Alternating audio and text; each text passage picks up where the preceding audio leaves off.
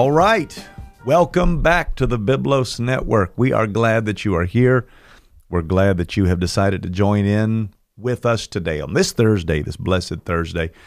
I pray that uh, this day finds you blessed and highly favored, the grace of God at work in your life. I pray that you're enjoying cool fall weather. Uh, this is my favorite time of year. Time for hot coffee, a time for the leaves to crunch underfoot, sweater weather, and um, heated car seats and hot coffee. Oh man, it's the good stuff. So, yeah, hope you are blessed. Glad you're with us. Uh, we've had a lot of good things happening here at the Biblos Network and at First Pentecostal Church here in Durham and Tabernaculo de Vida. Um, people getting the Holy Ghost, people getting geared up for holiday season, I guess, working our way through all the political turmoil that is happening in the nation right now, and beyond all of that, being saved, filled with the Holy Ghost, loving God. This is the best life. This is absolutely the best life. We just came out of services this last week with Brother Wade Bass. I'm going to try to get him in here for a Biblo session, see if I can't talk him into joining us. Uh, he'll be back with us again this week, so we're looking forward to that. You can check it out on Facebook and YouTube. Good news. We have good news. We are now on Apple Podcast and Spotify and Google. What else are we on? That it? Yeah, we're on all kind of stuff. so Instagram, Facebook, um, we're trying to get the word out there on social media. You obviously, most of you are on YouTube, but now you can download it in the podcast. We have, I think, something like 40, 50 episodes on there right now, and we're adding, we're backlogging and adding more and more. So we're doing that. We're also working on getting some uh, Biblos merchandise. Uh, people are asking a lot about that, so we're gonna we're gonna get some um, coffee mugs and some sweaters and hats and something that people can represent Biblos, and um, it uh, can be a blessing to you. Um, so I have some ideas about that. Anyway, it's an exciting time. I want to take a little time today and talk about a few things. I took the time to write some things down. a quick word about our last session. I talked about Jesus and C- Caesar, and and we dealt a bit with modalism. So to all of my uh, subscribers out there that are listening to this, thank you for taking the time to comment. We had a lot of comments a lot of comments. People are very passionate about oneness. So let me make a little clarifying remark about modalism. I, I said initially that we are not modalists. I need to qualify that. There is a kind of modalism that does look very similar to oneness. And so I would have to say quali- in a qualified manner that ancient modalism could very well be oneness, compatible with oneness believers. Um, there's two versions of modalism, and, and it's a little sketchy what we can learn from it because there's not really a written record of what they believe. Mostly we we have at access to what their critics say of them. But from what we can gather in the scattered little remnants that we do have, you have to piece it together and you have to create kind of a, a, panoply of of things, kind of a patchwork of things. But what we can put together, it does appear compatible, at least in its ancient form. There is a part of modalism that is not compatible, um, like uh, modalistic monarchianism and patripassianism. Literally, the father suffered. So, for all of you that that feel very strongly about that, there is a kind of modalism that we do look very similar to. So we cautiously and uh, we kind of qualify that we don't have all the writing, so we're just careful about it. But um, there is a kind of modalism that is compatible with oneness. So I can say, yes, there is a modalism that we identify with. But there's also a modalism that we don't. And we don't believe that it was sequentially um, the Father, Son, and Holy Ghost. We don't believe the Father came and suffered. We have to say that the Son died on the cross. Now, the Father is in the Son. The fullness of the Godhead is in Jesus bodily. So, in that sense, He is the Father. But you can't say the Father because the Father is a spirit, and that those those terms, Father, Son, and Holy Ghost, they do show the differentiation of those administrations. And so, you know, the Father's a spirit. The Father doesn't have blood. Um, he can't have stripes that can heal us. He can't have blood that can redeem us. Um, in terms of his spirit, that is the Father. But we can say that he purchased the Church of Christ with his own blood, the blood of God, because Jesus Christ, the Father, became flesh. Isaiah 9 6. He is the everlasting Father. He is the child that is born, the Son that is given, and his name would be called Wonderful Counselor, Mighty God, Everlasting Father. So obviously the Father is in Jesus. But it's not theologically correct to say that the Father died on the cross. Uh, it is it is correct to say the Son of God, um, which is a reference to the incarnation and the humanity of Jesus Christ. So I know for some people that seems to be splitting hairs, but the terminology matters because if you don't get that right, then it opens the door to heresy. It opens the door to distortions of the true revelation of the oneness of God. Um, so that's for all my modalist friends and people who champion that. I love you. I appreciate you. And I thank you for taking the time to comment on it. I want to just clarify that. Um, but today, I, I want to share something with you. A lot of our sessions, a couple of our sessions, I should say, are have stirred up some things, and we're going to be doing some some more sessions that clarify doctrine a little more. So this one today, I'm going to be talking about a Book of Acts paradigm, a Book of Acts paradigm.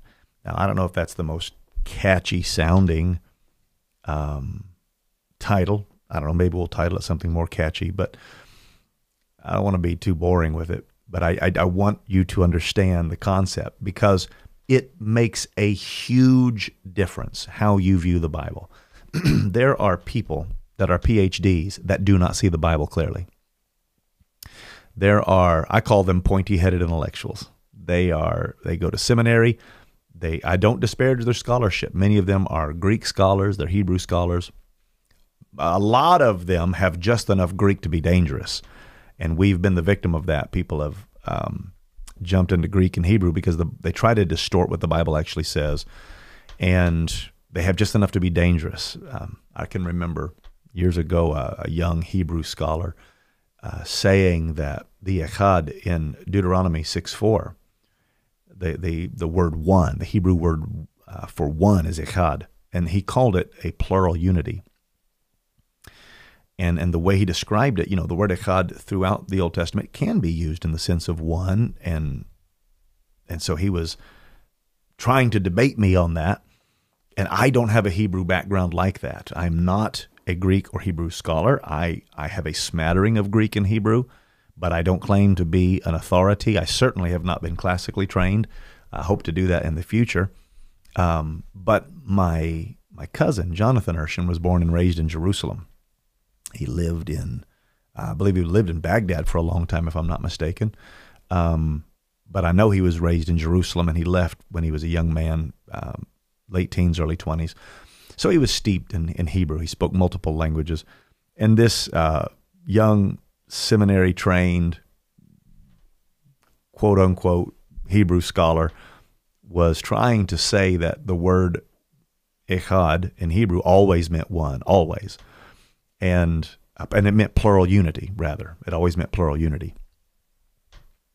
And when cousin John began to talk to him, he pulled things out in Hebrew that that, flustered that young man. He, he he wasn't near what he what he claimed to be, and he he showed the hypocrisy of what he was saying.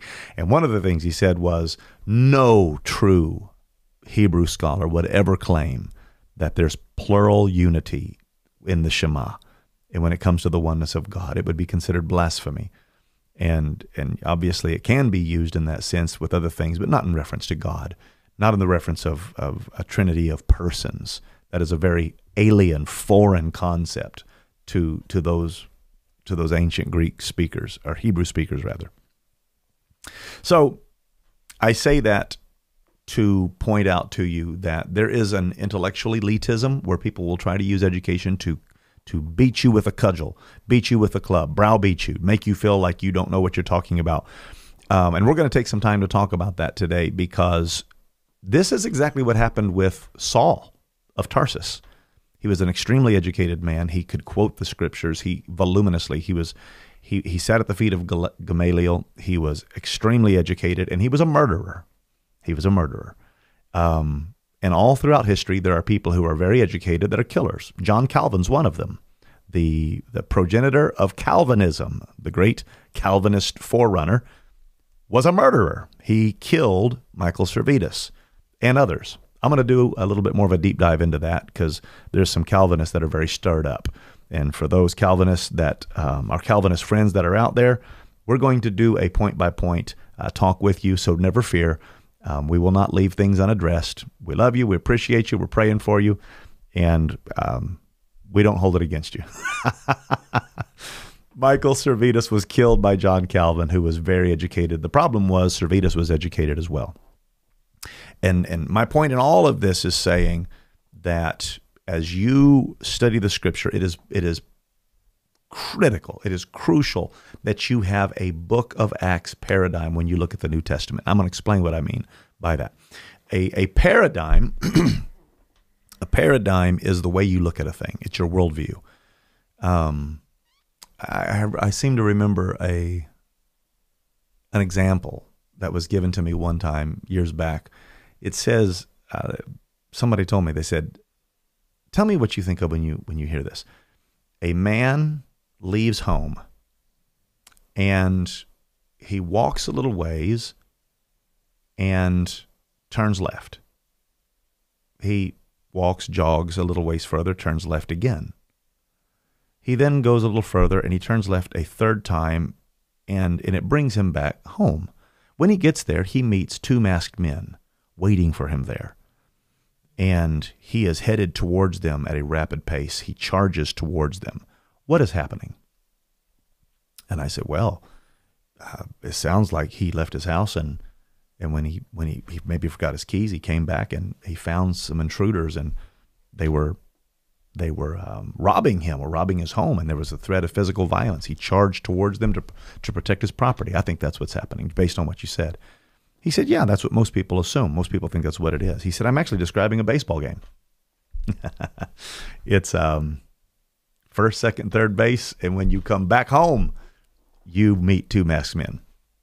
Um, paradigm matters, context matters. Saul was able to know that entire Old Testament and completely miss Jesus Christ and the kingdom of God. All the messianic prophecies, all of the, the prophetic dynamics, they they he missed out on all of it. The Pharisees, the Sadducees, the ones who were entrusted with the vineyard, the keepers of the vineyard. They, uh, the Bible says, he would miserably destroy them because they tried to take the vineyard unto themselves and kill the son and seize on the inheritance. And these are the guys that were in control of it. Catholics did this. They held the Scripture. Um, they guarded it jealously. If you were caught with a Bible, they killed you. And then the reformers did the same thing. Luther, Luther, Martin Luther killed people. John Calvin killed people. They were murderers. Now they thought they were doing it for the kingdom of God. They felt like they kind of had an Old Testament right to kill all the heretics. Interesting, Jesus did not do that. The apostles did not do that. That's why we take our doctrine and our teachings from that scriptural foundation. So we don't build on the popes, we don't build on Calvin, we don't build on Luther or any of the other um, Reformationist scholars. We build on the original apostles period. It is the only foundation that is worthy to be built upon. Now, the reason I'm saying all this is because when you look at the New Testament, there's a couple ways you can look at it. Um, and depending on how you look at it, you know, you can look at it one way and, and think that you got to have church on Saturday. You can think that you um, you can't eat pork. You can look at it and think um, that you need to eat crackers and drink wine and have a a a communion experience that becomes transubstantiation, and that is going to be your literal communion with Jesus Christ. Well, man, if you believe that, uh, that's obviously a false doctrine. And if you believe that, it actually becomes, uh, if you take it to its furthest extent, it becomes cannibalism because it becomes the literal body and blood of Jesus. And that's not what Jesus taught. He said, My words, they are spirit, they are life. Um, one of the enduring things is Reformationist, Reformationist theology that teaches that we are saved by grace alone through faith alone.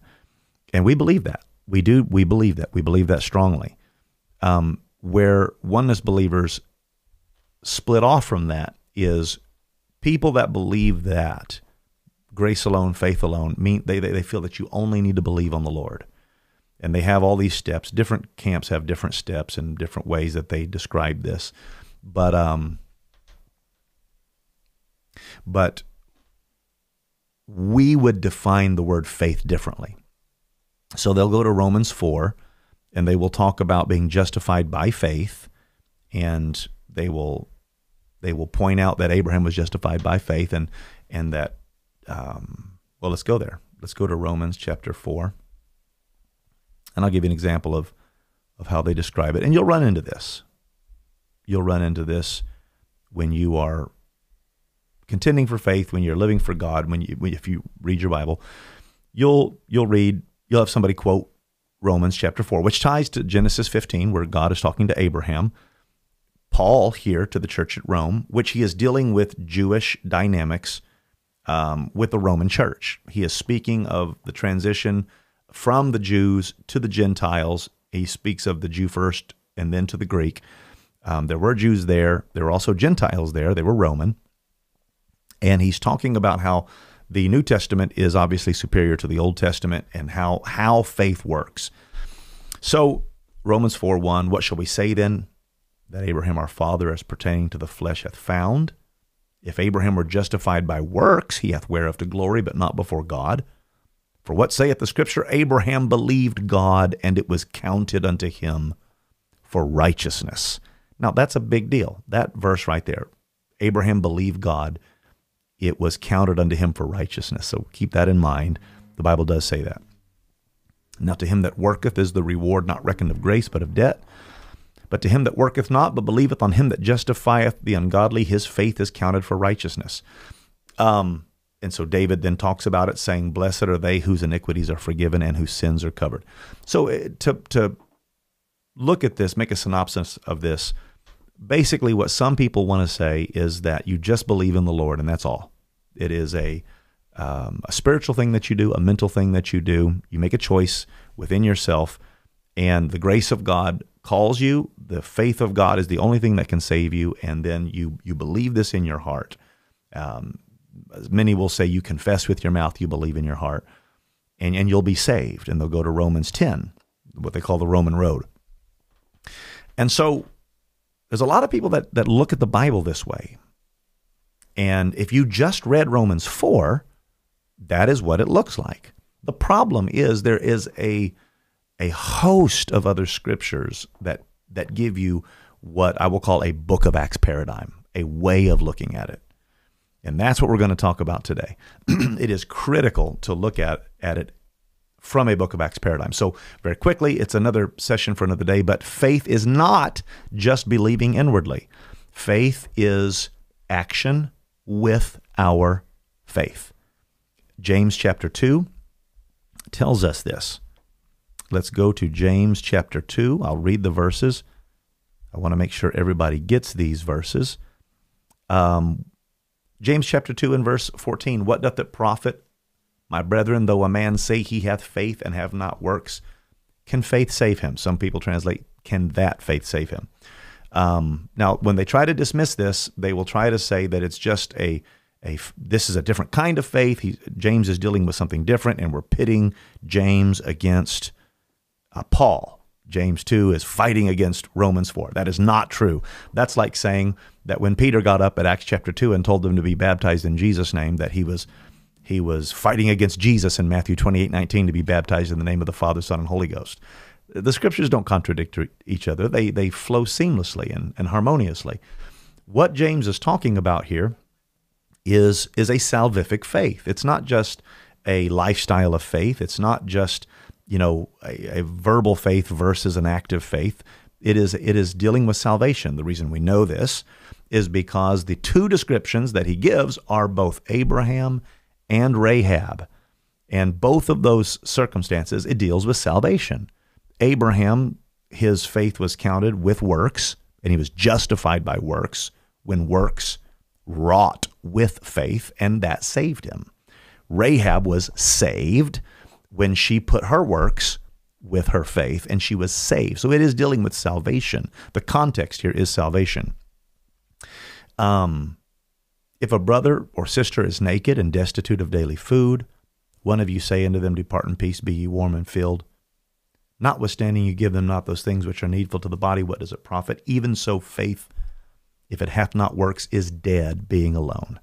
Yea, a man may say, Thou hast faith, and I have works. Show me thy faith without thy works. I will show thee my faith by my works. You show faith by your actions. So we are obedient to the faith. We we we we enter into obedient works, saving works, works that do justify us. The Bible says that they were justified by works. Verse 21 Was not Abraham our father justified by works? Now that makes Calvinists so mad. They feel like we're twisting and distorting that. And uh, Martin Luther actually tried to disqualify James from the Bible. When they were writing the Bible, Martin Luther was so arrogant and so proud, and uh, and Calvin, they were so proud that they, uh, particularly Luther, he tried to exclude the book of James from the Bible because it did not say what he wanted it to say. So of course he doubts it. Um, and this says Abraham, our father, was justified by works. Later on, verse 25, likewise, also was not Rahab the harlot justified by works. So here's the deal. I know the Bible says we're not saved by works of righteousness, which we have done. Um, the scripture does teach that. There's nothing we can do to earn our salvation. Um, baptism in Jesus' name is not magic. We don't think that we are somehow entering into into this and by our actions we are saved because when we repent when we are baptized and when we're filled with the holy ghost god does the saving work in all of those things. God is the one who forgives sin. God is the one who remits sin. God is the one who regenerates us. He does the work. He does all the heavy lifting. That doesn't mean that we don't join together with him by obeying his word. And so Obedience is a big part of this. Abraham and God come together. Faith without works is dead, being alone. So Abraham obeys, God offers his son. And here's what the Bible actually says verse 22 of James 2 Seest thou how faith wrought with his works? And by works was faith made perfect or complete?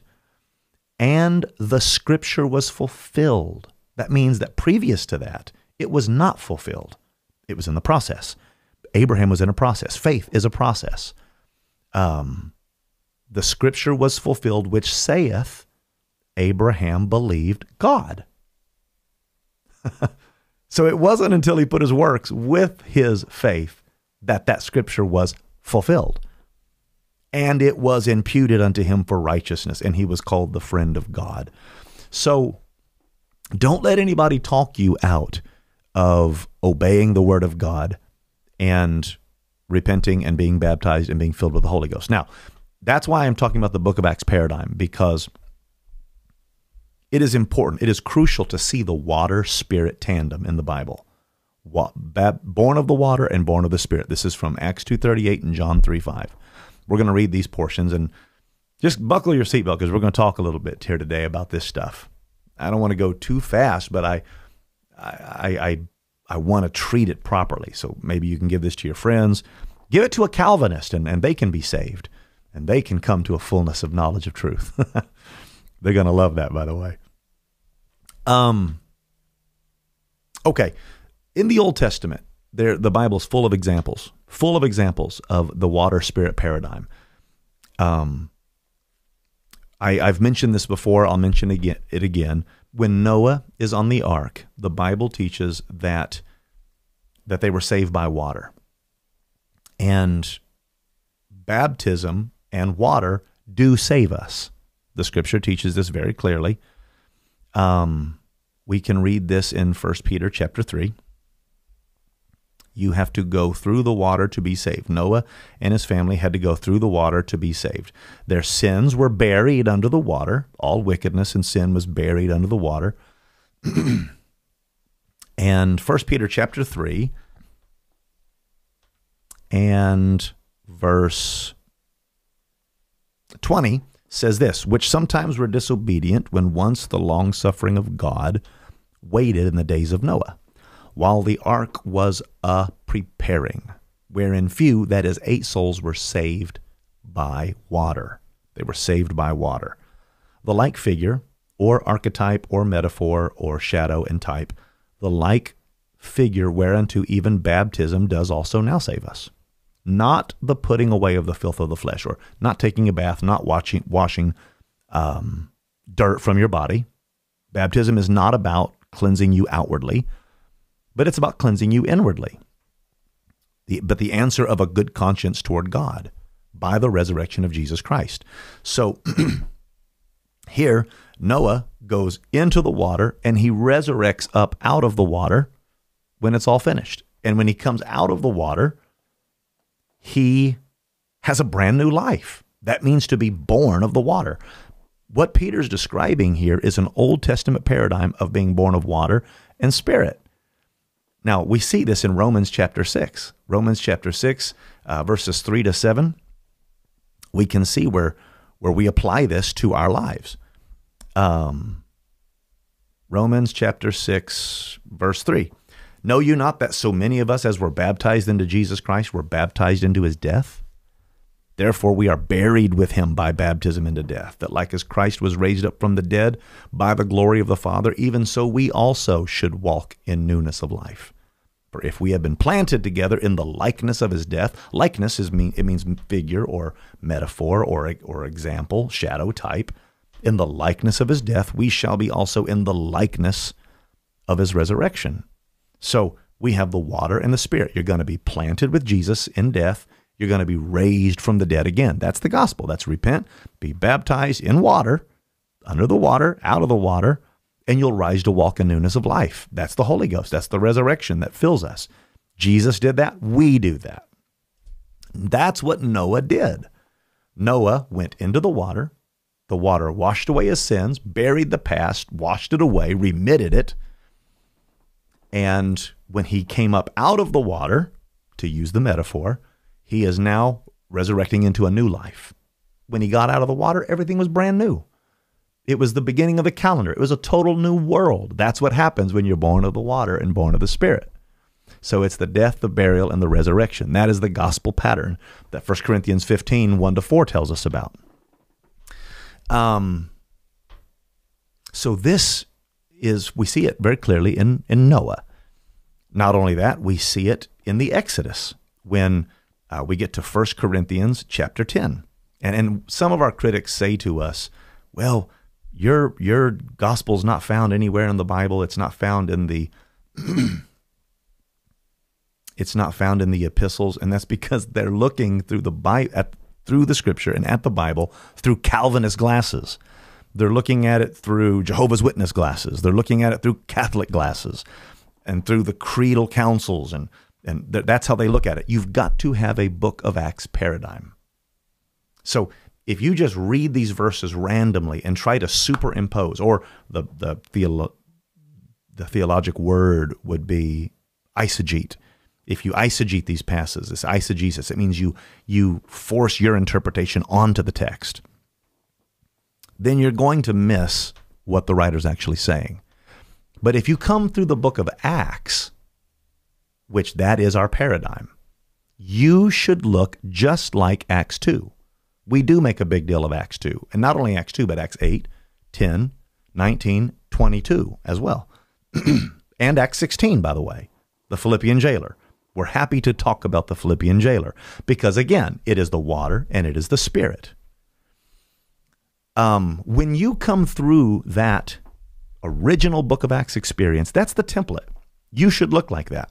I'm I'm going to say something here. People that say that you don't need to speak in tongues when you receive the Holy Ghost, they are doing something different than happened on the birthday of the church. On the on the first day of the church, everyone spoke in tongues and were filled with the gift of the Holy Ghost. Peter, James, John, all the apostles, Mary, the mother of Jesus, all 120 people, later the 3,000 that were added to the church, all of them were filled with the Holy Ghost. It, cloven tongue sat upon each of them, and um, they were all filled with the Holy Ghost. Um, Joel talked about it, the prophet Joel. David talked about it. We'll get into all of that, hopefully, if I have time. and anybody that tries to um, deny that is doing something different than they did. So the question is not why do we speak in tongues? The question is why don't you? Why are you doing something different than the apostles did on the birthday of the church? That you shall receive power after that the Holy Ghost has come upon you. Wait, wait, tarry in Jerusalem and wait for the promise of the Father, which saith he, You have heard of me. And they go, they receive it. And here is this beautiful book of Acts um, historical narrative that gives you a snapshot of what it looked like. And then Romans, all the way to Jude, then describes it in detail and gets into the mechanics of how it worked. So, this original New Testament gospel is all through the epistles. And if you can't see it, it's because you're using the wrong paradigm. If you come through the book of Acts, it makes perfect sense. If you're coming from a Calvinist or a Catholic or a um, Jehovah's Witness or a Mormon foundation, you're going to have a hard time seeing it because you're springing from a different foundation than was in the book of Acts. So 1 Corinthians 10, verses 1 to 2. Moreover, brethren, I would not that you should be ignorant how that all our fathers, every one of them, not, not a few of them, not a couple of them, there weren't people rowing canoes um, in the water that found some other alternate way, but they were all under the cloud and all passed through the sea. Now take that verse and lay it over John 3 5. Jesus says, Verily, verily. Now, when he says verily, verily, what he means is pay close attention. I am about to give you something that's going to blow your mind.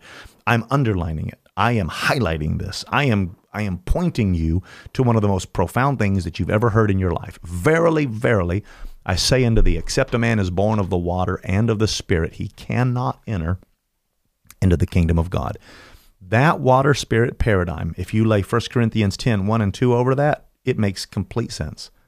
This is how they entered into the kingdom back then when Moses delivered them. This is how we enter into the kingdom today. And by the way, Jesus Christ did this. When Jesus Christ went down to the river Jordan, the Bible says that he came to the water and he was baptized in the water and the the this Holy Ghost came down on him. One place said in a bodily shape. it might have been Mark said that. yeah, if my memory serves. In a bodily shape like a dove. Other place said like a dove. So there's water and spirit. There is the ultimate template right there. Now, if you are raised on Trinitarian dogma, you're going to see Father, Son, Holy Ghost separate persons, and you're going to be stuck in that paradigm. But I'm not stuck in that. I'm in a book of Acts paradigm. And I am saying that just like they were baptized in Jesus' name and filled with the Holy Ghost in Acts 2, 8, um, 10, 19, and 22, just like that, that's what they did when they came out of Egypt. If you want to get out of Egypt, you are not saved until you go through that water and into that cloud. And that is how a person is born of the water and born of the Spirit. I don't want you to be ignorant, Paul said. Now, Paul is preaching this to the Corinthian church. This is the gospel. He is showing them the death, the burial, and the resurrection. They died to their Egyptian life, they're buried in water, and they walk into the cloud, which is the Holy Ghost. This is basic book of Acts paradigm. Um, and he is speaking very poetically here, very metaphorically. It talks about the spiritual meat and the spiritual drink, the spiritual rock that followed them. That rock was Christ. Um, but the point is, they were baptized unto Moses in the cloud and in the sea. Moses was the Old Testament deliverer that brought them into the water and into the Spirit. We now have a New Testament deliverer. His name's Jesus. And we are baptized unto him in the cloud and in the sea. So Noah shows this. The Exodus shows this. And what this is, is a shadow and type. It is a powerful metaphor that shows you how we put this together in the New Testament. And it refutes the false doctrines that deny them. These verses make false doctrines and false prophets rage because their churches look nothing like this. They, they do not practice this. They have distorted and twisted Scripture they'll jump from Romans, they'll jump into Ephesians, they'll jump into Galatians, which we're going to do as well, but we're going to show you from a book of Acts paradigm. They're going to jump to all these things, and, and Peter talked about Paul's words. He said, Those that are unlearned in the scripture, they twist and they, they wrest the scriptures to their own destruction. if you do not come through the, the book of Acts paradigm, you will misinterpret the scriptures. And we're going to get to the book of Romans, and I'm going to show you a startling example of how that works. So the Exodus is a paradigm um, of water and spirit. The tabernacle is a paradigm. Now, we teach very strongly that the brazen altar is repentance, the brazen laver is water baptism, and the Holy of Holies is the infilling of the Holy Ghost, where the, the Holy Ghost would come down. And some people will say, well, that's cute. You don't have any scripture for that. And again, I, they really need to read their Bibles because the Bible is replete with this scripture. Let's go to the book of Hebrews, chapter 9. Hebrews chapter 9, for those of you that are following this. Um, Hebrews 9 and 10 give a startling example of how the tabernacle is exactly a metaphor for water and spirit. Then verily, this is verse 1, Hebrews 9 and 1. Then verily the first covenant had also ordinances of divine service and a worldly sanctuary. For there was a tabernacle made, the first.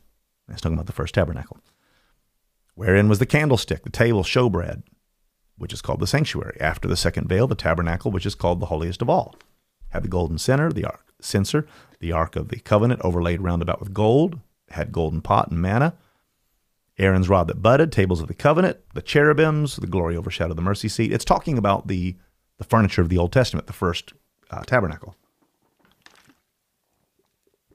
Now, when these things were thus ordained, the priests went always into the first tabernacle, accomplishing the service of God. But into the second went the high priest alone once every year. That's the Holy of Holies. So there was a holy place, and then there was the Holy of the Holies.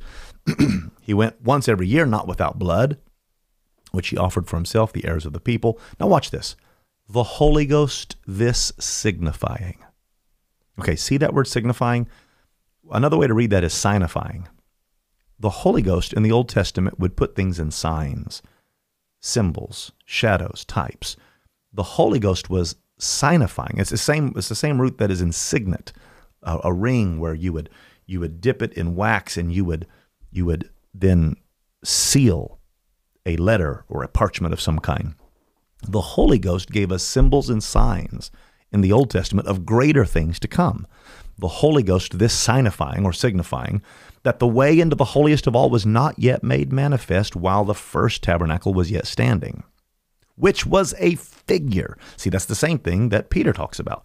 Baptism, it's a figure whereunto baptism does also now save us. Baptism does save us. You must be born of the water and of the Spirit. And then he goes on to talk about the resurrection, water and spirit. Um, this was a figure a shadow, a type, a metaphor for the time then present in which gifts and sacrifice could not make you perfect, as pertaining to the conscience. It was only stood in meat and drink, divers washings, imposed on them till the time of Reformation. But Christ, being come an high priest of good things to come, by a greater and more perfect tabernacle.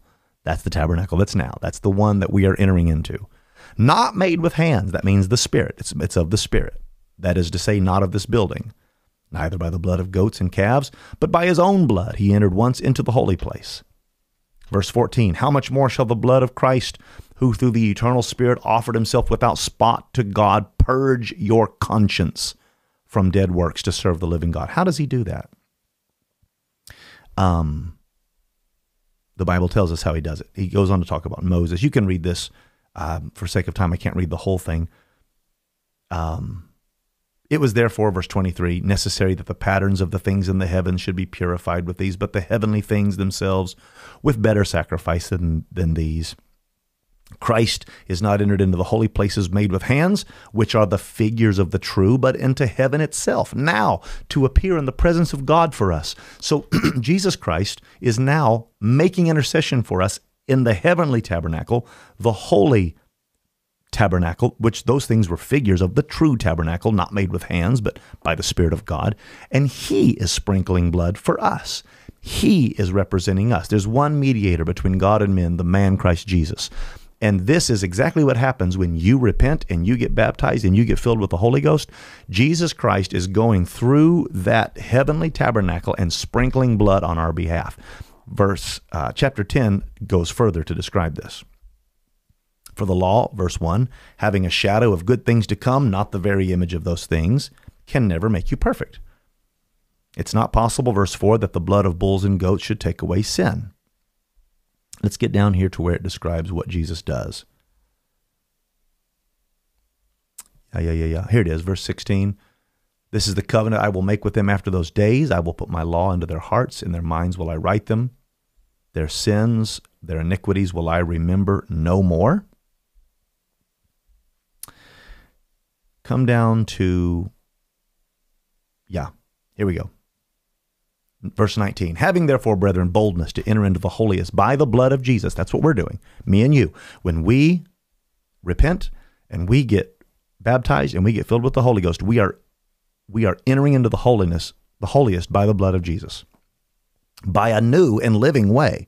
So this is a tabernacle that the first tabernacle was a figure of, which he hath consecrated for us through the veil, that is to say, his flesh. He came in the flesh that we might enter.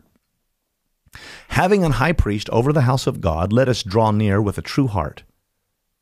Not a heart corrupted by false doctrine, not a heart corrupted by Reformation theology that is at war and at odds, that murdered people, but a true heart that actually looks at the scripture for what it actually says. In full assurance of faith, having our hearts sprinkled from an evil conscience and our bodies washed with pure water. When you are baptized in Jesus' name, He is sprinkling your conscience with the blood in that heavenly tabernacle. That is what Hebrews is saying. And we see this here. Let's go to the book of Ezekiel, chapter 36. Ezekiel chapter 36 talks about sprinkling. It talks about how God puts that new heart inside of us, and it gives us a snapshot. Ezekiel chapter 36, verse 24 For I will take you from among the heathen and gather you out of all countries and bring you into your own land. Then will I sprinkle clean water upon you. You shall be clean. From all your filthiness, from all your idols will I cleanse you. A new heart also will I give you, and a new spirit will I put within you, and I will take away the stony heart out of your flesh I will give you an heart of flesh. I will put my spirit within you, cause you to walk in my statutes. You shall keep my judgments and do them. So, how does he sprinkle us? Well, the Bible says in Hebrews that he sprinkles it with the blood of Jesus Christ and we wash our bodies with pure water. That's what Hebrews says that Jesus does. That's how it's applied. And people will misappropriate Ezekiel 36 all day long, and it's a shame. And this is also what Peter says. Let's go back to 1 Peter chapter 3. 1 Peter chapter 3 and again verse 21 the like figure whereunto even baptism does also now save us not the putting away of the filth of the flesh but the answer of a good conscience toward God by the resurrection of Jesus Christ. This is how the water saves us. That's how you get the answer of a good conscience. He sprinkles us from an evil conscience Ezekiel 36 describes how it would happen. It would be with pure water, it would be with sprinkling. And that is the connection to baptism. When I get baptized, when you get baptized in Jesus' name, Peter said it saves us. Eight souls were saved by water. Baptism saves your soul. You must be born of the water and of the Spirit. And that's not works of men. That is a work of God where He remits your sins and you obey it, just like Abraham put his works with his faith, just like Rahab put her works with his faith. God says to be baptized in the name of Jesus Christ. Peter preached that on the day of Pentecost for the remission of sins. we move our chubby little legs into that baptismal tank and we get baptized in Jesus' name. And he sprinkles our heart from an evil conscience with his blood and our bodies are washed with pure water as Jesus Christ enters into that holy tabernacle. That is the uh, the brazen altar, brazen laver, and the altar, uh, the Ark of the Covenant, where the Holy Ghost comes in. It's a better tabernacle with better sacrifices, with the blood of Jesus Christ that cleanses us, not the blood of bulls and goats. Hebrews 9 and 10 powerfully demonstrates how the tabernacle plan is extremely relevant to us today. Not the first tabernacle, but that was a figure of the true. But Jesus Christ has entered into a new and living way, which is that New Testament. So for anybody that ever tells you that there's no example of this in the New Testament, they they're not looking through a book of Acts paradigm. Guys, I'm only a quarter of the way through. Buckle your seatbelt. We got a lot, lot of time to spend here. Let's look at what the gospel says. Before we ever get to the book of Acts, this water spirit paradigm is strongly in place. John chapter 1. It's the first time we hear about the new birth. John chapter 1 in, in, in the gospel. and verse 13 says this says that we would be born not of blood, nor of the will of the flesh, nor of the will of man, but of God. There would be a new birth. So it wouldn't be by blood, wouldn't be genealogies, it wouldn't be blood, it wouldn't be the will of the flesh or man, but it would be God. Born of the water, born of the Spirit, means to be born again.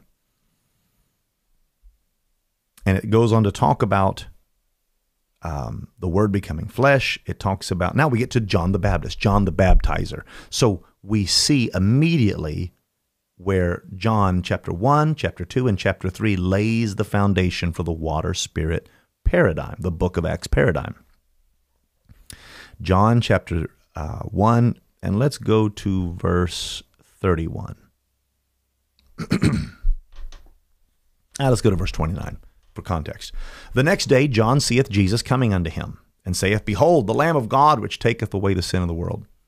This is he of whom I said, After me cometh a man which is preferred before me, for he was before me.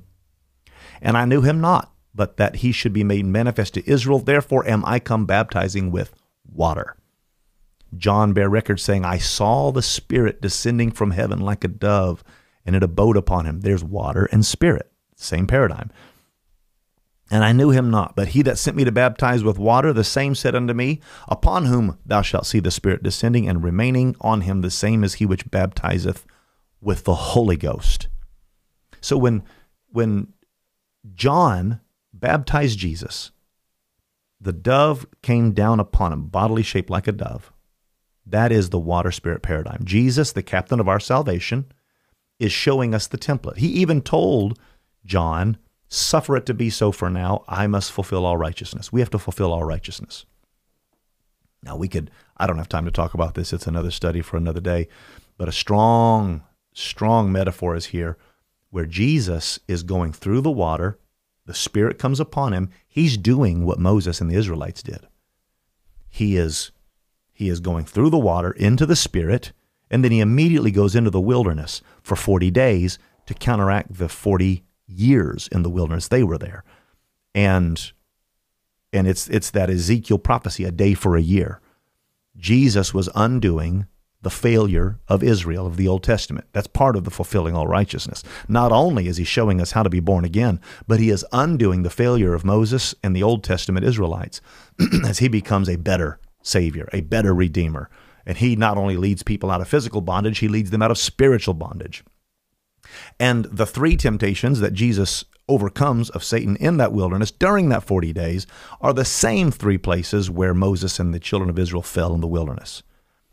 Um, tempting the Lord, the golden calves, all of the turn these stones to bread. It all dealt with appetite, it dealt with tempting the Lord, and it dealt with making golden calves. Where first Israel felt, second Israel overcame it. That's another study for another day. But Jesus was fulfilling all righteousness, is what I'm saying. And the water spirit paradigm is a powerful, powerful illustration. John 1 starts it. Um, these are the precursors to it. now, when you come into um, John 3, we come to verse 1. There was a man of the Pharisees named Nicodemus, a ruler of the Jews. The same came to Jesus by night and said unto him, Rabbi, we know that thou art a teacher come from God. No man can do these miracles that thou doest, except God be with him. Jesus answered, said unto him, Verily, verily, I say unto thee, except a man be born again, he cannot see the kingdom of God. So I will say that if you have not received the Holy Ghost, if you have never been baptized in Jesus' name, if you've never been born again, you're never going to see this right. Your paradigm is locked. You are locked in a Reformation dynamic, a, a Catholic dynamic, um, even a Jewish dynamic. The Bible spoke of, of blindness in part happening unto Israel.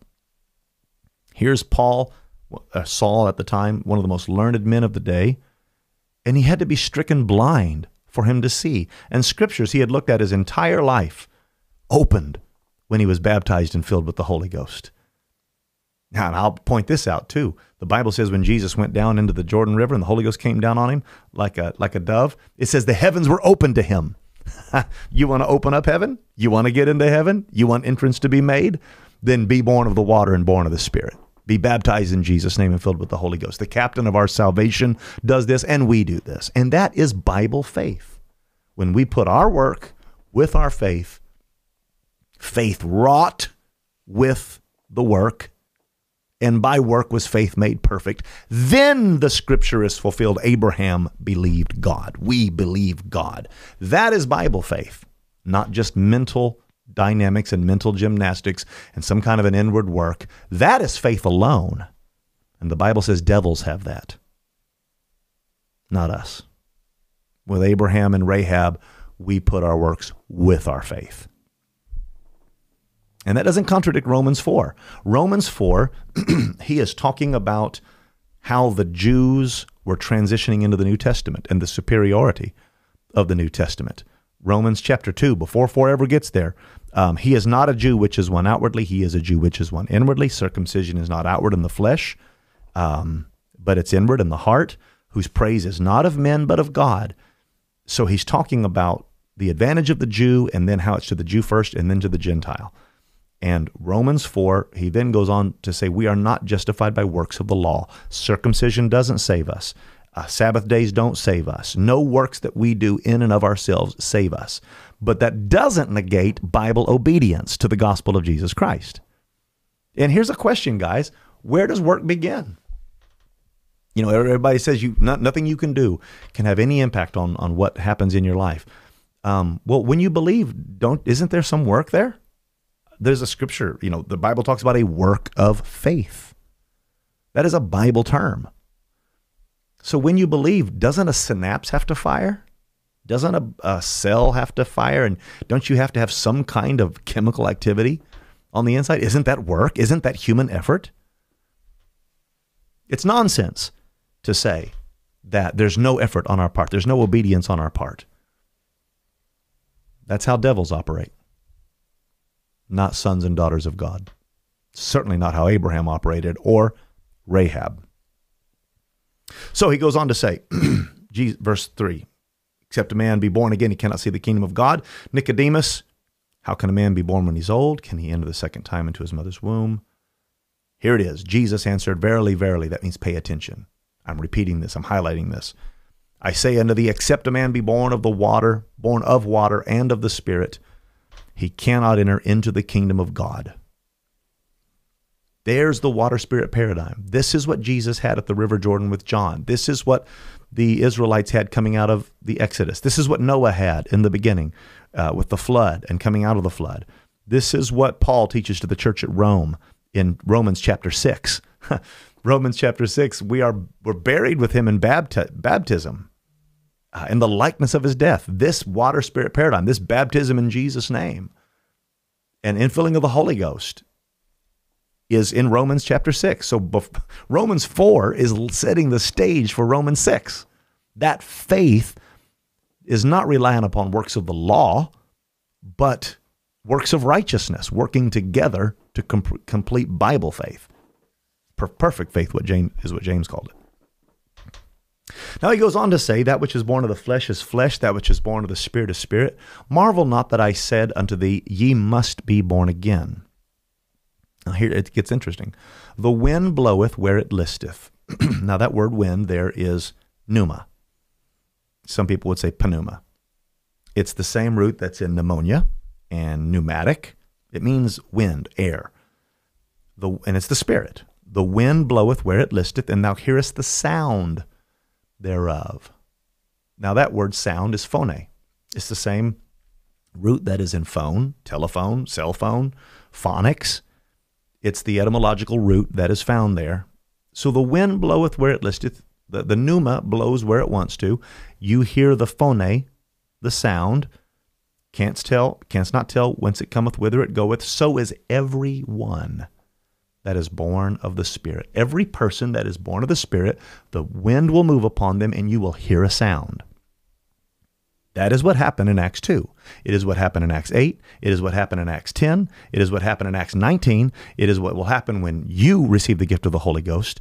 It's what happened when Jesus was baptized. He went down into the water, the Holy Ghost came down, and there was a voice from heaven that said, there was a phone, there was a, a verbal utterance that said, This is my beloved Son in whom I am well pleased. This, ladies and gentlemen, this is 1 John chapter 5. There are three that bear witness in the earth the Spirit, the water, and the blood. There's going to be a witness. Heaven is going to bear witness. Heaven bore witness with John and Jesus that day in the river. And heaven will bear witness when you get the Holy Ghost and a sound comes from heaven like a rushing mighty wind. It'll fill all the house where you're sitting. Cloven tongues like as a fire will set upon each of you. And you will be filled with the Holy Ghost. You will speak with other tongues as the Spirit gave the utterance. So is everyone, everyone that is born of the Spirit. Everyone. So everyone goes into the water and into the cloud in Exodus. Everyone gets in the boat and comes out in Noah's day. And everyone goes through the water and into the Spirit today. Hallelujah. Woo, I'm just bragging on Jesus. I'm excited about it. I'm not mad. I'm just raising my voice because the old timer's saying, He's all over me and He's keeping me alive. That's how I feel right now. So, so is everyone that is born of the Spirit. There's the wind, the pneuma, and you'll hear the phone. You'll hear the sound. Now, that doesn't make any sense if you're just eisegeting onto this text. If you're fiddling around with this and you're putting some kind of a Calvinist ideology, some kind of a Catholic ideology on this, none of this makes any sense to you. But if you look at it through the book of Acts, that is precisely what happened on the day of Pentecost. They were baptized in Jesus' name and filled with the Holy Ghost, and they heard it. They heard it. Marvel not that I said unto you, You must be born again. And this sets the stage for Moses lifting up the serpent in the wilderness. This is Jesus Christ dying on the cross. As, as Moses lifted up the serpent in the wilderness, even so shall the Son of Man be lifted up that whosoever believeth in him should not perish but have eternal life. For God so loved the world that he gave his only begotten Son, that whosoever believeth, remember, believeth. That's not mental assent. That's not mental gymnastics. That's not just an interior, workless faith. well, how do you know that? Well, keep reading, get context. Don't let anybody talk you out of this because if they do, they're lying to you. John chapter 7, verse 37. In the last day, that great day of the feast, now this is the context of John. Jesus stood and cried, saying, If any man thirst, let him come unto me and drink. He that believeth on me, as the scripture hath said. Not how Calvin said, not how Luther said, not how the first popes said, not how any of the reformers said, not how the Wesley brothers said, but as the scripture hath said out of his belly shall flow rivers of living water. Now let's look at that. Stop. Hit the pause button. What does that look like?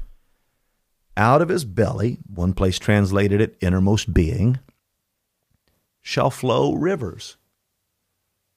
Jesus is giving a description of what the Holy Ghost is going to look like. Out of his innermost being is going to flow a river. That is the outpouring of the Holy Ghost, the infilling of the Holy Ghost. And a person receiving the Holy Ghost and speaking with other tongues. He that believeth on me, as the scripture has said, out of his belly shall flow rivers of living water. But this spake he of the Spirit, which they that believe on him should receive. If you believe, you're supposed to receive that. So God so loved the world that he gave his only begotten Son, that whosoever believeth on him, well, if you believeth on him, Uh, more properly, if you believe on him, out of your belly will flow rivers of living water. That's what the Bible says. And if that didn't happen, you didn't believe on him, like the scripture said. For the Holy Ghost was not yet given because Jesus was not yet glorified. Okay, this is this is mind-boggling. Some, this is where people bring up the thief on the cross. Well, no, you're not baptized. You don't need to receive the Holy Ghost like that because the thief on the cross wasn't saved. My goodness. Sometimes the, it, it grieves my heart the, the lack of scriptural awareness that people have. Let's go back to the book of Hebrews. the thief on the cross was not saved under the New Testament, ladies and gentlemen. The Holy Ghost was not yet given, Jesus was not yet glorified. This, the, the reason why apostolics focus so intensely on Acts chapter 2 is because that's when the church received power. That's when all the promises came to pass. That's when that's when they tarried for the promise of the Father. It wasn't given before that. The Holy Ghost was not yet given. Jesus was not yet glorified. The, the river of living water hadn't come out of anybody yet. It was still Old Testament. Jesus was building the New Testament in the Synoptic Gospels and the Gospel of John. So, Hebrews chapter 9 talks about this. It talks about that tabernacle, that living tabernacle. It talks about um, a better tabernacle. He purges it by the shedding of his blood.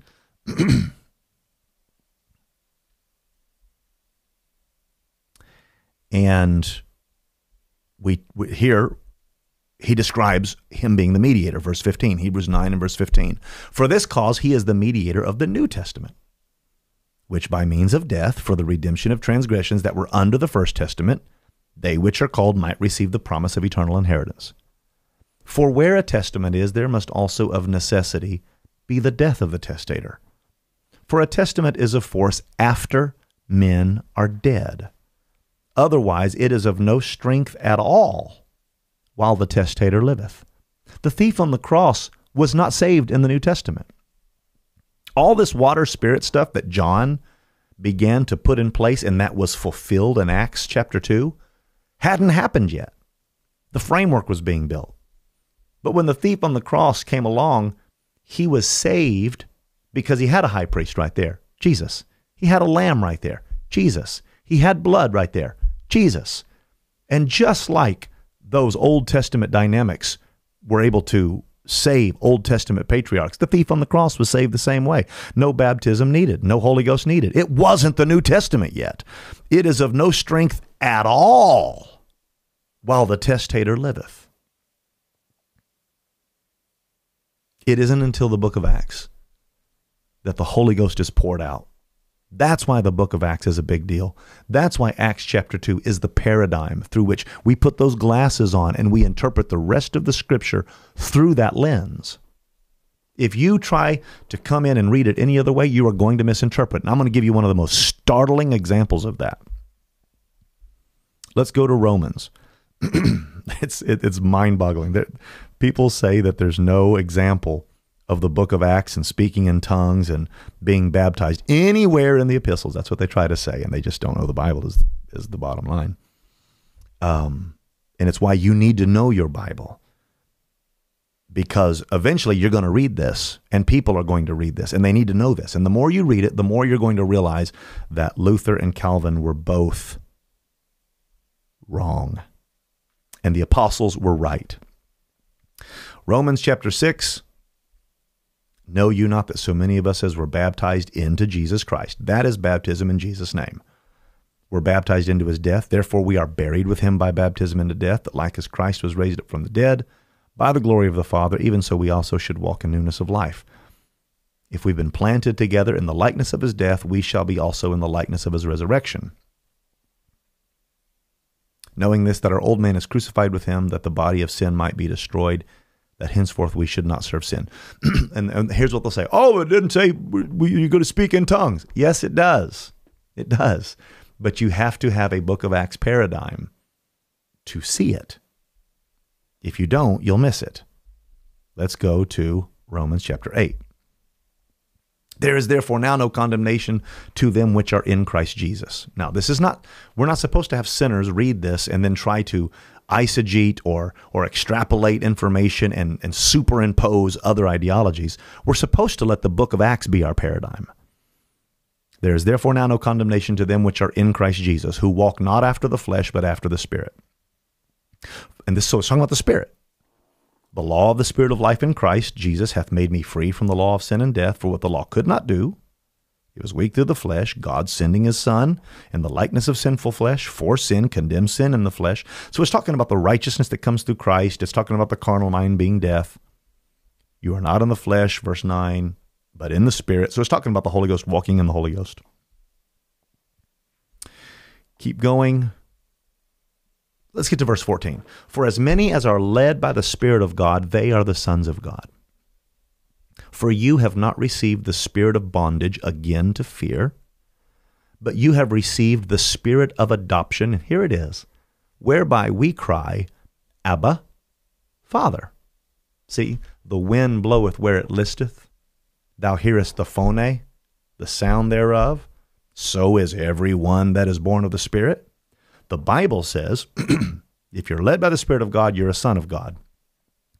And you don't receive the spirit of adoption, or the bond of bondage rather, but you do receive the spirit of adoption, whereby we cry, Abba, Father. And that is two languages. Abba is an Aramaic word for father, and in Greek, there, it is pater. Abba, pater. Abba, Father. It's two languages. Now, why? Why would Paul do that? Because if you come through a book of Acts paradigm, Acts chapter 2, it's cloven tongues, like as of fire. It sat upon each of them. That's why. Romans chapter 8 is a powerful description of what the Holy Ghost looks like, and it's written to people who every one of them received it. Now, I'll show you how denominal thinking distorts this and how the actual scriptural teaching strongly affirms this. Here's what happens, verse 16. The Spirit, capital S, that means the Holy Spirit, beareth witness. How does it bear witness? With our spirit that we are the children of God. It does it when you cry, Abba, Father. Why do you think that when the the apostles went to Cornelius's house that they knew that Gentiles, Gentiles, the offscouring, the aliens from the commonwealth of Israel, the strangers from the covenant of promise, without hope, without God in the world, those guys, how did they know they received the Holy Ghost? The Bible says, For they heard them speak with tongues and magnify God. And they said, Can any man forbid water that these should not uh, be baptized, which have received the Holy Ghost as well as we? They heard them cry, Abba Pater. They heard the Spirit bear witness with their spirit. They received the spirit of adoption, just like the Jews did, to the Jew first and then to the Gentile. That's what Romans is saying. And it gets it gets it gets more strong and more powerful than that. The Spirit bears witness with our spirit that we are the children of God. If children, then heirs, heirs of God, joint heirs with Christ. And so this is all about being led by the Spirit. This is what it means to be a son of God. So to be born of the water, born of the Spirit, son of God. All of this terminology is dealing with John 3, 5 and Acts 2, 38. And Romans 8 describes it. Now watch this. Watch this distortion. Romans 8 sets us up for Romans 10. Now Romans 10 is one of the most criminal distortions by the denominal world. Paul talks about his heart's desire to God for Israel is that they might be saved. There's no difference between Jew and Greek. The same Lord over all is rich. Verse 14 How then shall they call on him in whom they have not believed? How shall they believe in him of whom they have not heard? How shall they hear without a preacher? How shall they preach except they be sent? How beautiful are the feet of them that preach the gospel. Verse 16, but they have not all obeyed the gospel, for Isaiah saith, Lord, who hath believed our report? So then faith cometh by hearing, and hearing by the word of God.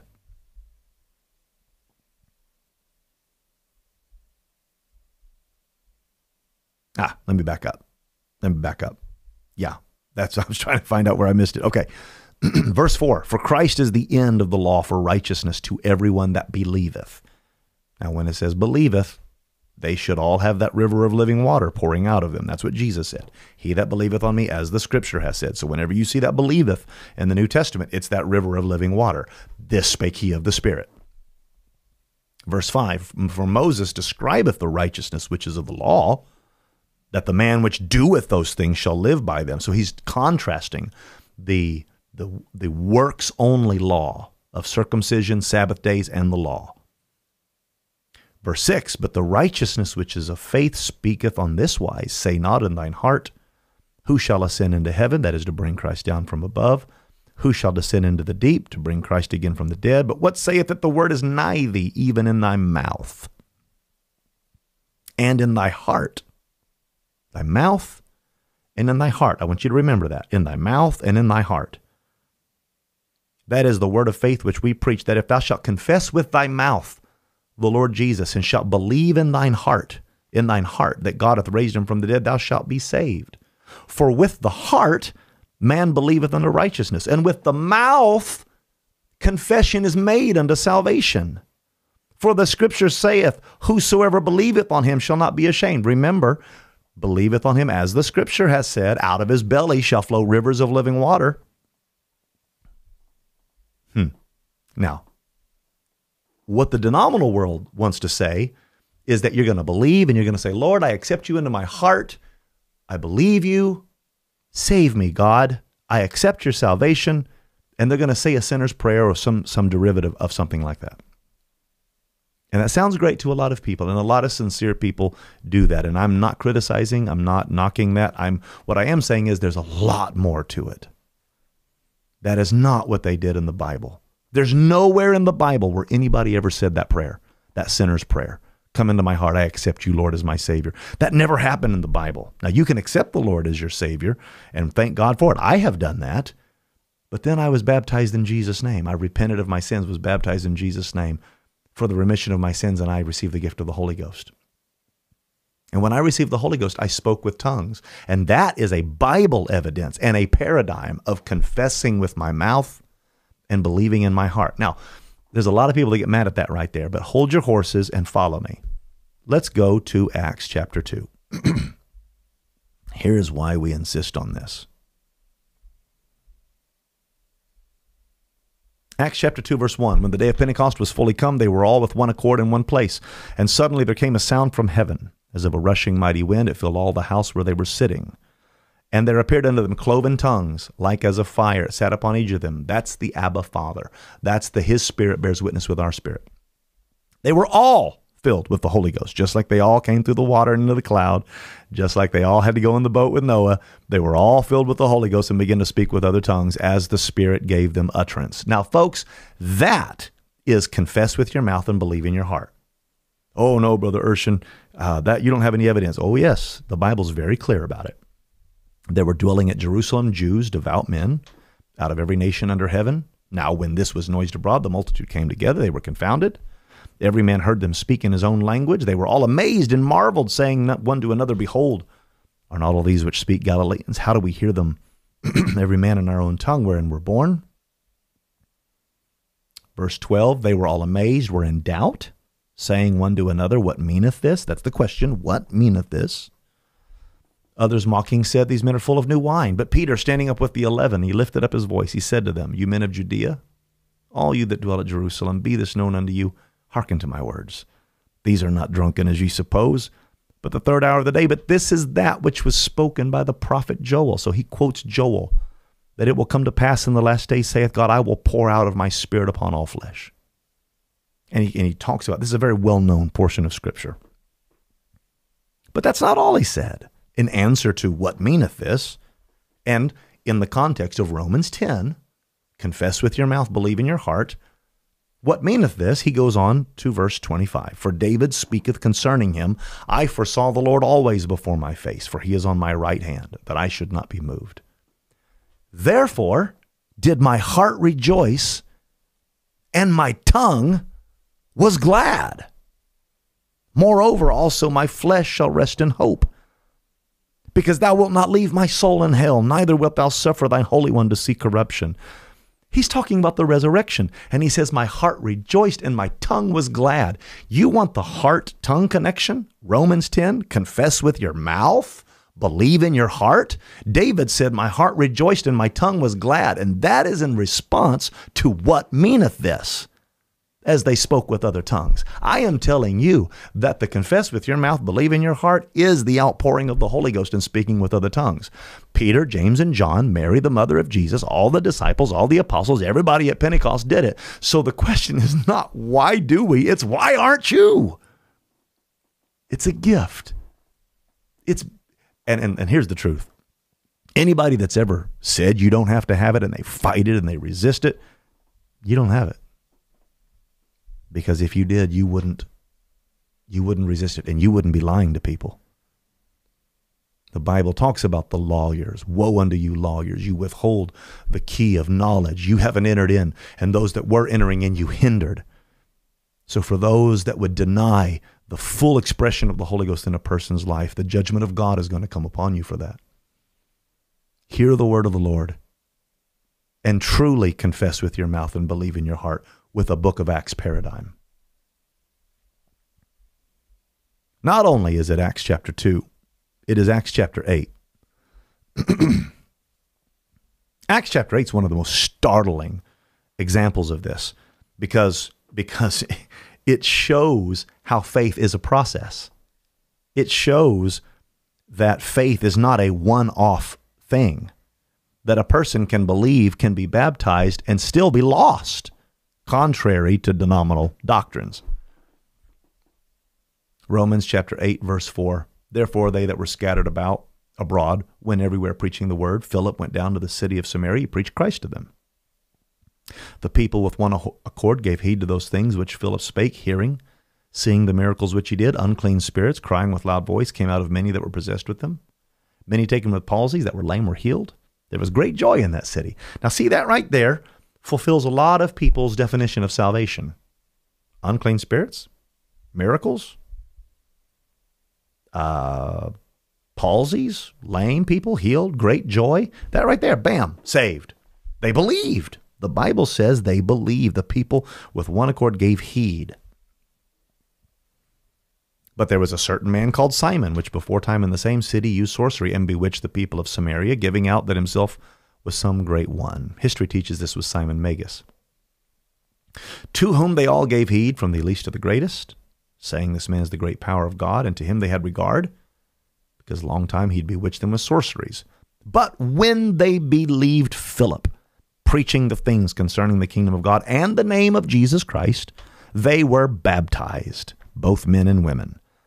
Then Simon himself believed also and when he was baptized, he continued with Philip and wondered, beholding the miracles and signs which were done. So, hit the pause button. Simon believed. Simon believed. Was he saved? Simon wasn't saved. If you come on down here to verse 20, Peter says to him, Thy money perish with thee because thou hast thought the gift of God may be purchased with money. Thou hast neither part nor lot in this matter, for thy heart is not right in the sight of God. Repent therefore of this thy wickedness. Pray God, if perhaps the thought of thine heart might be forgiven thee. For I perceive that thou art in the gall of bitterness and the bond of iniquity. But I thought he believed. The Bible says he believed. He believed on Jesus. Now that should be salvation, right? No. No, because faith without works is dead. Faith is a process. And he believed he was baptized, but he still wasn't saved because he was not born of the water and he was not born of the Spirit. The Holy Ghost had not entered into him. The Spirit did not bear witness with his spirit that he was a son of God. He did not receive the spirit of adoption. And we see this. Verse 14. Now, when the apostles which were at Jerusalem heard that Samaria had received the word of God, they sent unto them Peter and John, who, when they were come down, prayed for them that they might receive the Holy Ghost. For as yet he was fallen upon none of them. What? So, you can have miracles, you can cast out devils with loud voice, you can have great joy, people with palsies and that are lame, Simon can believe, can be baptized, and none of them had received the Holy Ghost. So this shows the distinction between being born of water and spirit. They had been born of water, they had believed, but they had not been born of the Spirit. The Holy Ghost had not given them the spirit of adoption yet. For as yet he was fallen upon none of them, only they were baptized in the name of the Lord Jesus. Look at that phrase. they had been, they had repented, they had been buried, they had not been resurrected. They had walked into the sea, but they had not walked into the cloud. They were born of the water, but they were not born of the Spirit. It is a tandem. It is a water spirit paradigm. It is a book of Acts paradigm. And without it, you cannot be saved. You cannot come out of Egypt. You can't be baptized into Noah. You can't fulfill the tabernacle plan. Then laid they their hands on them and they received the Holy Ghost. That doesn't say they spoke with tongues there. It doesn't it doesn't give every detail. But whatever happened when Simon saw that through laying on of the apostles' hands the Holy Ghost was given, something happened that made Simon do that. And whenever you have some kind of um, vagueness in the scripture, you use the scripture to interpret the scripture. So Acts 2, Acts 10 and 19, they all spoke with tongues. And in Acts 8, something happened that made Simon want to give him money. So, using Scripture to interpret Scripture, we do believe strongly that they received the Holy Ghost just like they did in all those other places. Acts 10, here's another place. and I'm talking about the water spirit paradigm. I'm talking about the Exodus and all these examples that are all through the scripture. And I'm still, I have a ton of places to go here. And this is for everybody that thinks we only have Acts chapter 2. this is for everybody that thinks this is not in the epistles. This is for everybody that thinks this isn't in the Old Testament. This is the only way the scripture records it. this is the most organic rendering of the scripture. Acts chapter 10 Cornelius is a Gentile, which is a big deal. The Jews had rejected the Gentiles. They, they did not believe that they could have salvation. And here they are. God is opening the door to the Gentiles. That's why the Bible says to the Jew first, then to the Greek. Jew first, then to the Gentile. That's what Romans. That's that's the reason for the phrasing in Romans. Acts chapter 10, he sees a vision, an angel comes. This man was devout, he feared God, according to verse 2. With all his house, he gave much alms to the people. He prayed to God always. He saw a vision. Look at this. This is very similar to Acts 8. This guy, this fulfills the criteria for most people's salvation but he's not saved. He's not saved because he's not born of the water and born of the Spirit. The angel tells him, verse 5 Now send men to Joppa, call for one Simon, whose surname is Peter. He shall tell thee what thou oughtest to do. Now, that's what Acts 10 says. He shall tell thee what thou oughtest to do. Look what look how he says it in verse 11. Um, he says the angel came to him in verse 11. Let me find it for you. This is Acts 11. He's recounting this to the to the council. Give me one moment. Here we go. Acts 11 and verse 14, verse 13. And he showed us how he had seen an angel in his house, which stood and said unto him, Send men to Joppa, call for Simon, whose surname is Peter who shall tell thee words whereby thou and all thy house shall be saved? Acts 10 says what thou oughtest to do. Acts 11:14 says it gives a little more detail. He will tell thee words by which thou and thy house all thy house shall be saved. Acts 11 As I began to speak the Holy Ghost fell on them as on us at the beginning. Then remembered I the word of the Lord how that he said, John indeed baptized with water, but you shall be baptized with the Holy Ghost. For as much then as God gave them the like gift as he did unto us, who believed on the Lord Jesus Christ. See, remember that river of living water that they which believe on him should receive? Who believed on the Lord Jesus Christ? What was I that I could withstand God? So, what is it that they did? What what's he talking about? Well, verse chapter 10, he preaches Jesus Christ. Verse 44 While Peter yet spake these words, the Holy Ghost fell on all them which heard the word.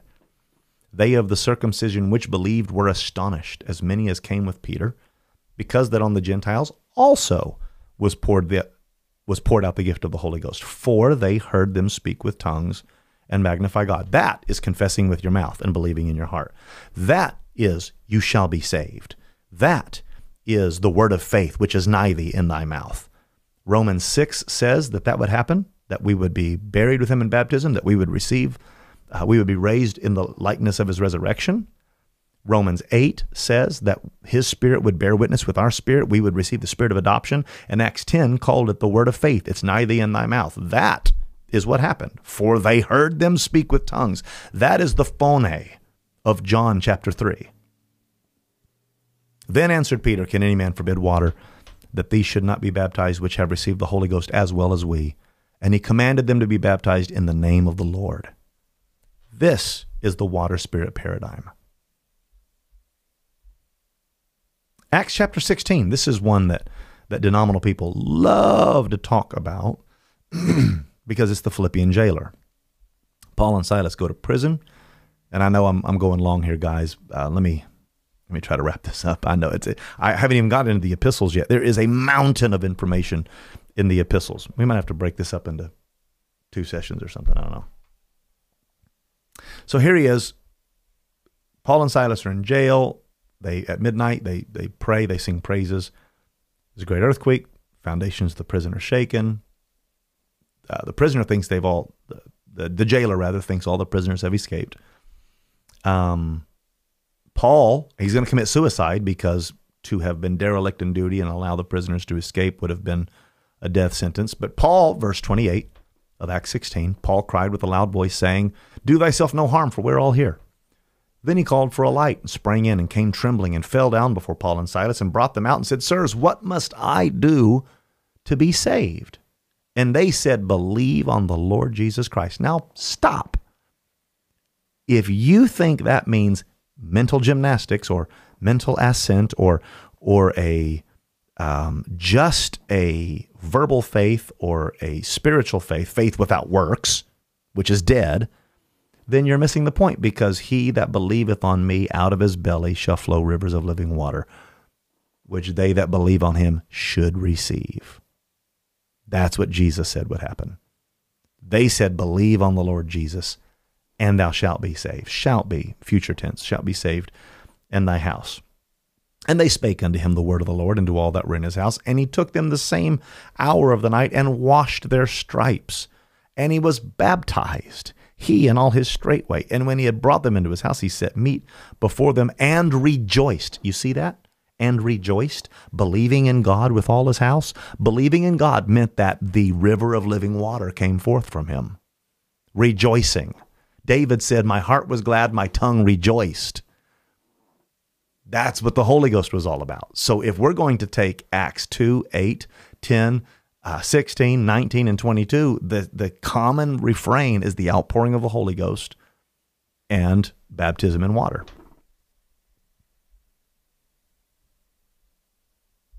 Acts 19, verse 1 And it came to pass that while Apollos was at Corinth, Paul, having passed through the upper coasts, came to Ephesus. So this is the beginning of the Ephesian church the book of Ephesians, the foundation of it is baptism in Jesus' name and the infilling of the Holy Ghost. I've been to Ephesus. I've stood in the great library of Ephesus. I preached in the in the Colosseum that they have at Ephesus. That's where this was. He comes to Ephesus, he finds certain disciples, he said unto them, look at the look at the first two questions he asks. Have you received the Holy Ghost since you believe? Now why didn't he ask him if they had just had faith? But he said, Have you received the Holy Ghost since you believed? Has that river of living water come out of you? Has, has that final expression come out of you? Have you received this great gift? Have you been born of the Spirit? They said unto him, We have not so much as heard whether there be any Holy Ghost.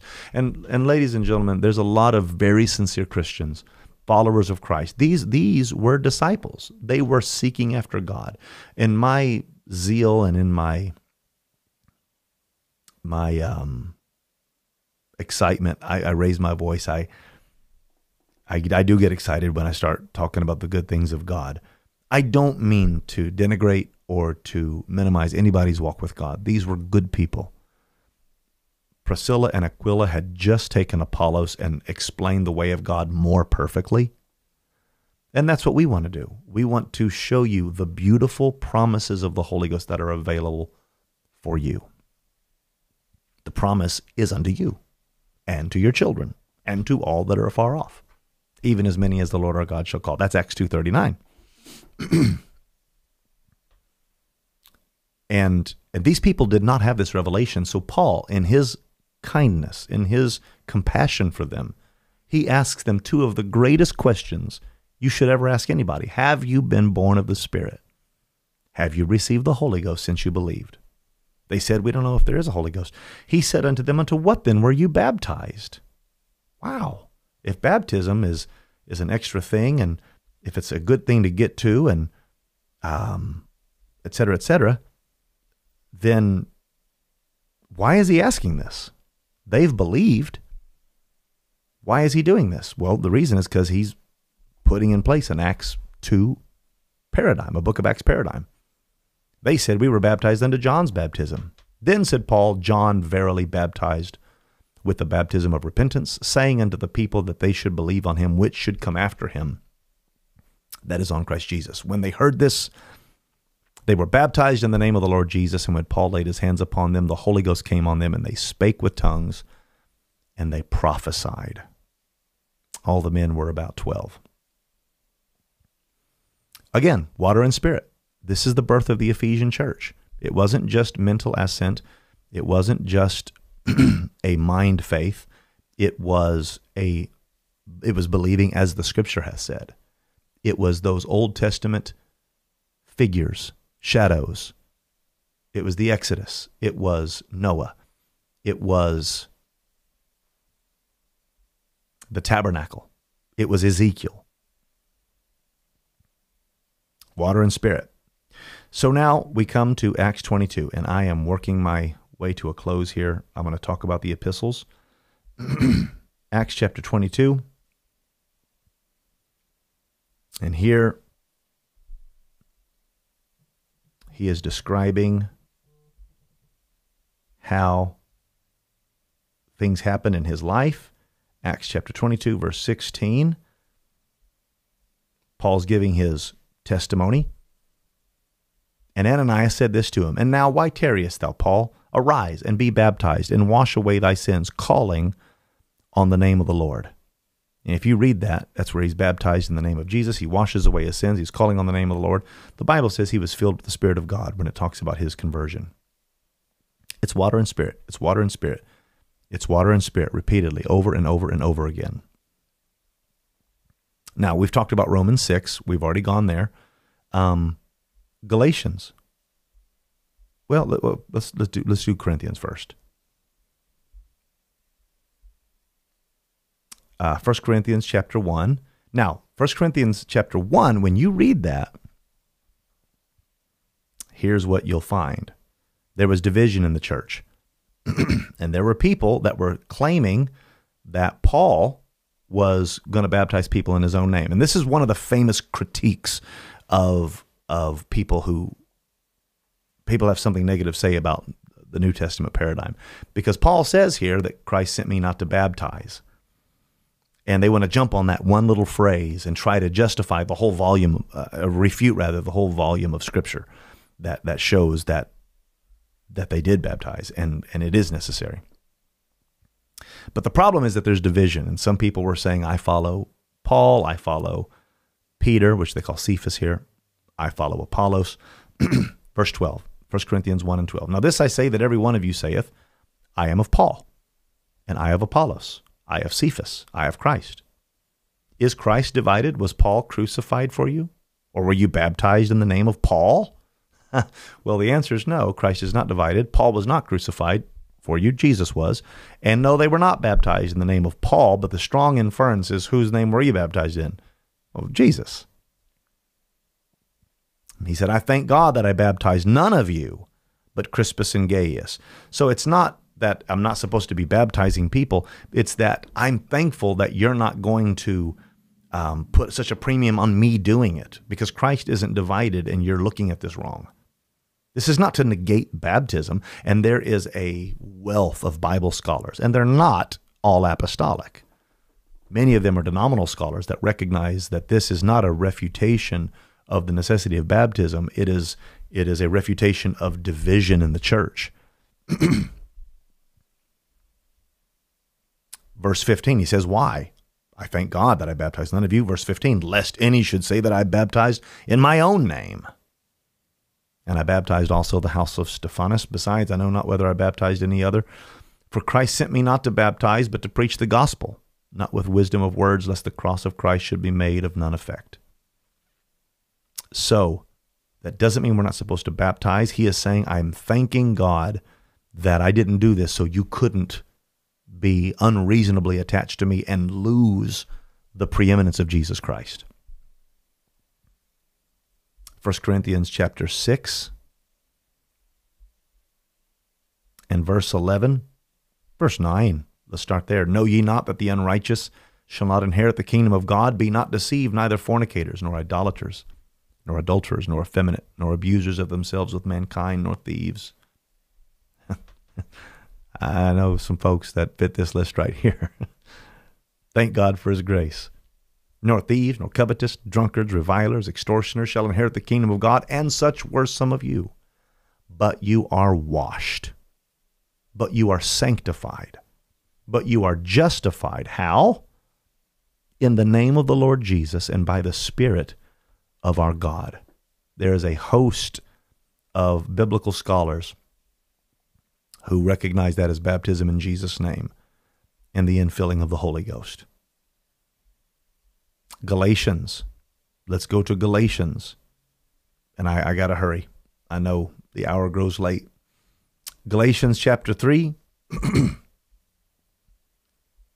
Galatians 3, verse 26. For you are all the children of God by faith in Christ Jesus. So you're the children of God by faith, right? And then he describes how.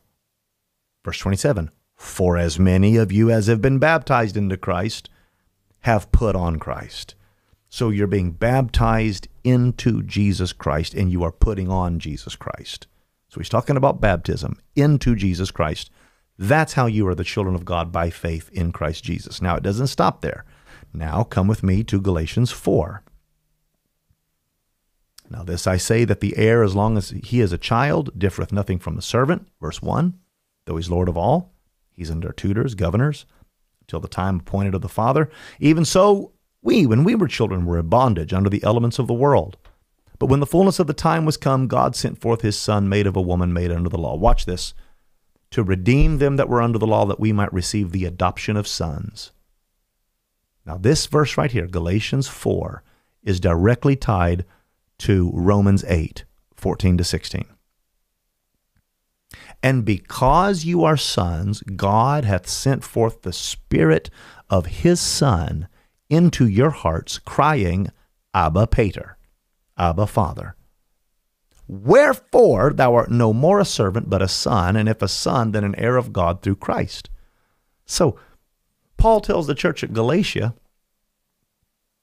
You are children by faith, children of God by faith in Jesus Christ. For whoever has been baptized into Christ has put on Christ. Jesus Christ came, made of a woman, made under the law to redeem you, that you might receive the adoption of sons. That's the same thing as Romans 8, the spirit of adoption, whereby we cry, Abba, Father. That's speaking in tongues. That's two languages. That's the cloven tongues of Acts 2. His spirit bears witness with our spirit. That's what Romans 8 says. And because you do that, wherefore thou art no more a servant, but a son. So the, the move, moving from servanthood to sonship is directly correlated to the spirit of adoption by which we cry, Abba, Father. That is confessing with your mouth and believing in your heart. That's why they knew the Gentiles. What could convince Jews that Gentiles, of all things, you know what it took to convince Peter, the sheet, to come down multiple times? Not so, Lord. Nothing unclean has ever crossed my lips. What I have cleansed, that call not thou common or unclean. What would convince them? The Bible says, For they heard them speak with tongues and magnify God. This is the spirit by which we cry, Abba, Father. Wherefore, wherefore means because of that previous sentence, you're no more a servant but a son. And if you're a son, then an heir of God through Christ. That is the water spirit paradigm, Galatians 3 and 4. Powerfully described here. One more place, there's multiple more places, but I'm out of time. My wife has dinner ready for, ready for me and I'm hungry. so, one last place, Colossians chapter 2, verses 11 to 13.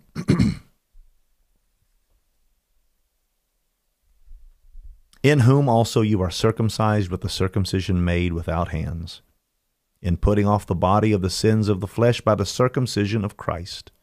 There is a circumcision of Christ. Buried with him in baptism, wherein also you are risen with him through the faith of the operation of God who hath raised him from the dead. And you, being dead in your sins and the uncircumcision of your flesh, hath he quickened together with him, having forgiven you all trespasses he blotted out the handwriting of ordinances that was against us, which was contrary to us, took it out of the way, nailing it to his cross. He spoiled principalities and powers, and he made a show of them openly, triumphing over them in it. That's what happens when you are born of the water and born of the Spirit. You're, that is the circumcision of Christ, what the Bible calls the circumcision made without hands. That means it's of the Spirit. So a doctor, a rabbi can circumcise your flesh. Moses said there would be one that would come that would circumcise your heart. That flesh. The Galatians 5 19 flesh. The works of the flesh are manifest adultery, fornication, uncleanness, lasciviousness, covetousness, witchcraft, hatred, variance, emulations, wrath, strife, seditions, murders, drunkenness, revelings, and such like of the which I tell you before, as I've also told you in time past, that they which do such things shall not inherit the kingdom of God. That's the flesh. Jesus would have a circumcision without hands. It's of the Spirit. No man could pierce that deep. No man could cut away the heart, the sinful heart of a man, of, of a woman. But the circumcision of Christ can. Buried with him in baptism, quickened together with him through the operation of God who raised him from the dead. That is water and that is spirit. Such were some of you, but you're washed. You're washed. You're justified. You're sanctified. In the name of the Lord Jesus Christ and by the Spirit of our God. That's what 1 Corinthians 6 teaches. This is what Colossians 2 teaches. This is what Galatians 3 and 4 teaches. Romans 6 teaches. Acts 2, 8, 10, 19, 16, 22 and a host of other places teach. This is what the Exodus was about. This is what the tabernacle was about. This is what Noah was all about. This is what Ezekiel said would happen.